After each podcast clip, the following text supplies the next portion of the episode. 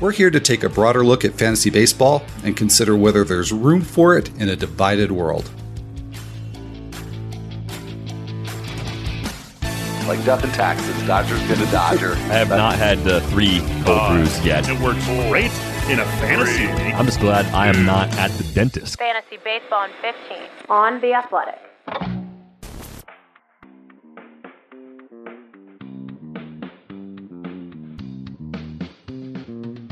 Welcome to Fantasy Baseball in 15 for Friday, June 5th. I'm Al Melchior, and I'm here with Derek Van Riper.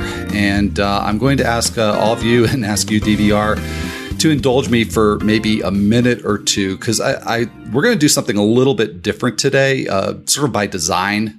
This show is really about the micro elements of uh, fantasy baseball uh, you know, draft strategy, player analysis, all that kind of stuff. Um, we rarely, if ever, really take a macro look at fantasy baseball, but it uh, occurred to me um, within the last couple of days that there are certain assumptions that I make about what's going on in the world right now, and and I had this realization that the very same things that are going on in our larger world are also happening happening in baseball and I thought was something that we should talk about. So what I mean by that is that um, in, in you know in the world we have growing inequality, we've got a disappearing middle class. These are things that have been going on for decades. Uh, and as a result of that, you have exploitation of people who have less power, who have fewer resources. And really, an integral part of that is the institutional racism that is um, you know, very much at the forefront of our discussions right now. Um, so, what this has to do with baseball is that we see a lot of those same things. We see with what's going on with the negotiations around having a 2020 season, where um, the the season basically may not happen because the, you know the owners don't want to. Uh, they, they don't, don't want to not maximize their wealth. I realize that's a very inelegant way to put it, but um, there's uh, there's a growing inequality in, in baseball, and you know, of course, the most egregious example of that is in terms of the treatment of minor leaguers and the compensation of minor leaguers. But even you know, with major leaguers, they're seeing uh, their compensation flatten while revenues are growing. So we're seeing a reflection of what's going on in the greater society there. And my belief, and again, DVR, I'm going to toss this to you in, in a minute here. Um, my belief, which you can, you know, certainly dispute, is that what's going on right now in our society is not sustainable. Our, the, the way that things are in terms of the growing disparities, this is not sustainable. And if it's not sustainable in the greater society, then can it be sustainable in baseball? I don't think it can. And so that makes me think, well, fantasy baseball has been a huge part of my life. I mean, it's been my full time job analyzing, writing about, talking about fantasy baseball for more than 10 years. I've been doing it in some capacity for more than 20 years. And in this world where things are looking increasingly unsustainable, at what point, I'll just put it out there, at what point do we move on? Um, so I, I, feel like this is a very odd topic for a show. That's for people who love and enjoy fantasy baseball.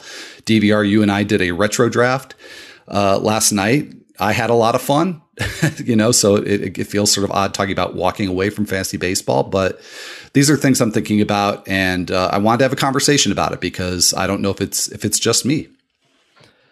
I don't think it's just you. I, I think a lot of people, even even prior to what we've seen uh, in the form of protests and the response to the murder of George Floyd. I think people were stepping back a little bit prior to this with the pandemic and saying, hey, you know, maybe because of, of job loss, maybe because of feared job loss, it, it was a big picture life change for a lot of people that have led many of us to start asking questions like this. So you're certainly not alone in taking a step back and, and saying, hey, is this is this really what I should be doing? What I want to be doing? Is this even good? Is, it, is, this a, is this a thing worth continuing to pursue in the future? I think those are all fair questions to ask.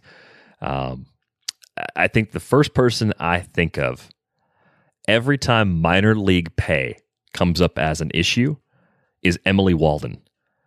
she has done so much great work shining a bright spotlight on how minor league players are treated and how minor league players are underpaid. And it's inspirational because I think the work that she and Britt Ghiroli did, uh, reporting what the Nationals major league players were doing to uh, work together to bridge the gap and pay the minor leaguers who the Lerner family didn't want to pay. The Lerners own the Nationals. Uh, their reports and the public pressure that followed had a huge impact. They changed ownership's position completely. And I, think having people who are like that, like Emily, um, having people that are, are willing to push for other people, anybody in need, that's critically important in all walks of life. Now, I think your your broader question is absolutely still worth thinking about here because is is doing this within baseball is this the best use of your time or everyone's time? Not necessarily right? Like you can you can find other ways to support people in need and to help people in need in all of their walks of life. So that might sound very vague and rambly um, but I, I completely understand where you're coming from with that question and i just think there there's one very prominent example who comes to mind every time with that issue in particular, and it makes me think if if Emily hadn't stepped up and started doing what she was doing, how much attention would be paid to minor league pays right now? That, that's the impact, really, I think, of, of one person that you can see pretty clearly right now. Well, and yeah, and we can, you know, kind of toggle that kind of perspective back to what's going on in the broader world that you know we have you know good journalists uh, you know like Emily Waldon but you know her counterparts who are covering what's going on uh, with uh, police brutality and with the demonstrations and um, everything that's that's happening. Uh, you know, and yeah, we wouldn't necessarily know about it without without a free press, without uh, journalists who you know who do this do this really important work. Um, so what what I what I think I'm hearing you saying, DVR, and I don't want to put words in your mouth, and I and I may be completely misunderstanding you, is that uh, you know instead of focusing on the the the negative trends that are going on, you know, we can still enjoy this this hobby and realize that um, you know there's all kinds of angles to it. Um, there's all kinds of things going on, and you know, there and you look at all the players who have come out and, and spoken up in the, in the past week or so, um, and you know, think, oh, it's it's cool to have that player on my team, and you know, uh, is that sort of where you're you're coming from? Yeah, I, I guess I think the way that I'm I'm looking at it is if if we are going to continue covering this game and supporting this game, uh, I think it's important for us to hold the people accountable who have things that are very unfair. Um, minor league pay is an example. I would say international free agency. I think that is one of the ugliest things happening in professional baseball right now. That needs to change. And I think what anybody who follows the game closely or reports in the game could do is is say, hey, this is this is an area where I can make a difference and be that person, be that force, be that that's that driving push to make actual change happen. Top performers in business and sports often attribute their success to their morning routine, whether it's waking up early, setting their goals for the day, exercise, or meditation. But not everyone has the time to do it all. With Hydrant, you can jumpstart your mornings. Hydrant creates flavored electrolyte packets you mix directly into your water to make hydrating your body easy and delicious. Each rapid hydration mix has the four essential electrolytes your body needs. Sodium, potassium, magnesium, and zinc help you hydrate quickly and stay hydrated all day. And Hydrant is backed by research. The formula was developed by Oxford scientists to provide perfectly balanced, efficient hydration. There are no synthetic colors or artificial sweeteners. The formula is vegan, and you can choose between three different flavors or a variety pack. Hydrant starts just a buck a packet for a 30 day supply. You could save even more with a monthly subscription. And for 25% off your first order, go to drinkhydrant.com and enter the promo code baseball at checkout. That's drinkhydrant.com and enter the promo code baseball for 25% off your first order. Drinkhydrant.com and enter promo code baseball. So, yeah, I'll admit I have a hard time getting there, and I think it's it's a perspective that's worth considering. You know, given that I just said, you know, you and I did a draft, you know, hours ago. Um, that at least you know I, I had fun. It seemed like you were having fun. Um, yeah, no, I had, a, I had a good time with it, and you know, so we, we you know we do get some enjoyment out of it. But when you know we look at the bigger picture and say, well, you know, gee, is it really that fun to simulate this thing? that's that's really got a lot of very deep problems. Um, one one message that I'm getting in my own head as, as I'm hearing you come from this perspective is, you know, if you talk about people like Emily Waldon, you know, you're talking about people, you're talking about journalists, people covering the game. I don't feel like I cover the game. I I do in the sense that I do maybe a little bit of of data journalism that um, you know I, I zero in on performance and have things to say about performance from a you know particular angle, looking at data. Um, but it feels like a stretch maybe to call that journalism. And I feel like what we do do in the uh, in the fantasy industry is we we kind of simulate the status quo. Um, and that's why that's why it bothers me a little bit. So, I, well, I, okay, I have a couple questions, but uh, you know, is does that is does that seem like a reasonable approach or an approach that you can relate to? That'd be the first question I have. Yeah, no, I, I think that's that's fair. And you know, if if that is fair, is there a point where the where things change in the status quo to a point where you couldn't enjoy playing fantasy baseball? Is there a line you would draw and say, you know, if X or Y happens, I just can't do this? I I'd like to believe that there is.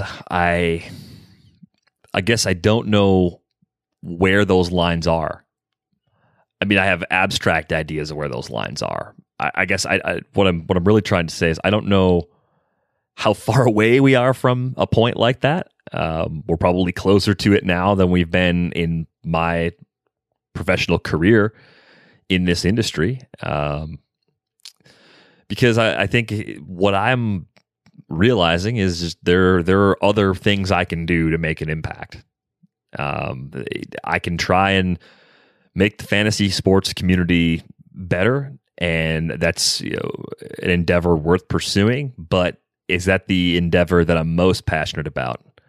Uh, are there other areas of greater need that I can serve? Maybe there's plenty of other people who can do the work in the fantasy sports community that I'm referring to, and I'm better suited for something completely different. Like I, I think I'm just really trying to open my mind to being being in a position to be as helpful to as many people as possible. Um, and I think because of having such a long time spent in this business, especially, it feels like that could still be the right answer. I'm not certain that it is, but it feels like it is. And, you've been doing this for uh, longer than I have, right? So, I mean, I think when you have that much invested, when you have that much uh, time and, and work, and you have those relationships built, your influence, your ability to cultivate change is a lot greater. Um, so I, I, think maybe we have to look and say, are we are we underestimating what we can do or what we could be doing or should have been doing all along?